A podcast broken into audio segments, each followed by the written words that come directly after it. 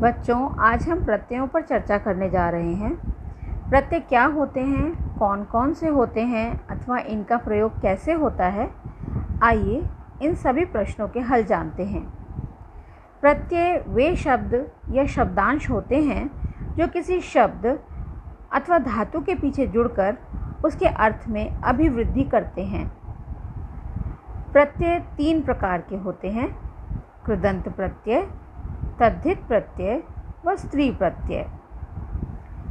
कक्षा आठ के पाठ्यक्रम में निर्धारित प्रत्यय हैं, त्वा, ल्यप व तुमुन।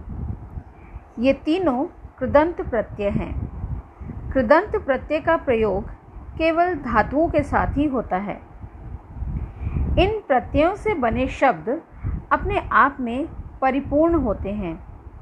अव्ययों के समान ही इनके रूप में परिवर्तन नहीं होता है।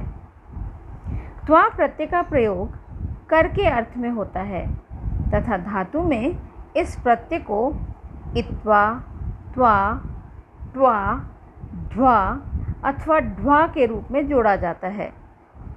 यदि धातु से पूर्व उपसर्ग जुड़ा हो, तब त्वा प्रत्यय के स्थान पर ल्यप प्रत्यय का प्रयोग होता है, तथा यह भी कर के अर्थ को ही व्यक्त करता है। तुमुन प्रत्यय भविष्य काल के अर्थ को प्रकट करने के लिए प्रयोग किया जाता है। यह प्रत्यय के लिए अर्थ को बताता है।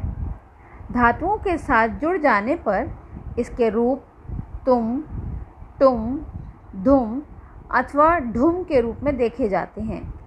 इन तीनों प्रत्ययों से बने शब्दों की तालिका हम अगली कक्षा में चर्चा करते हुए लिखेंगे। तब तक के लिए धन्यवाद।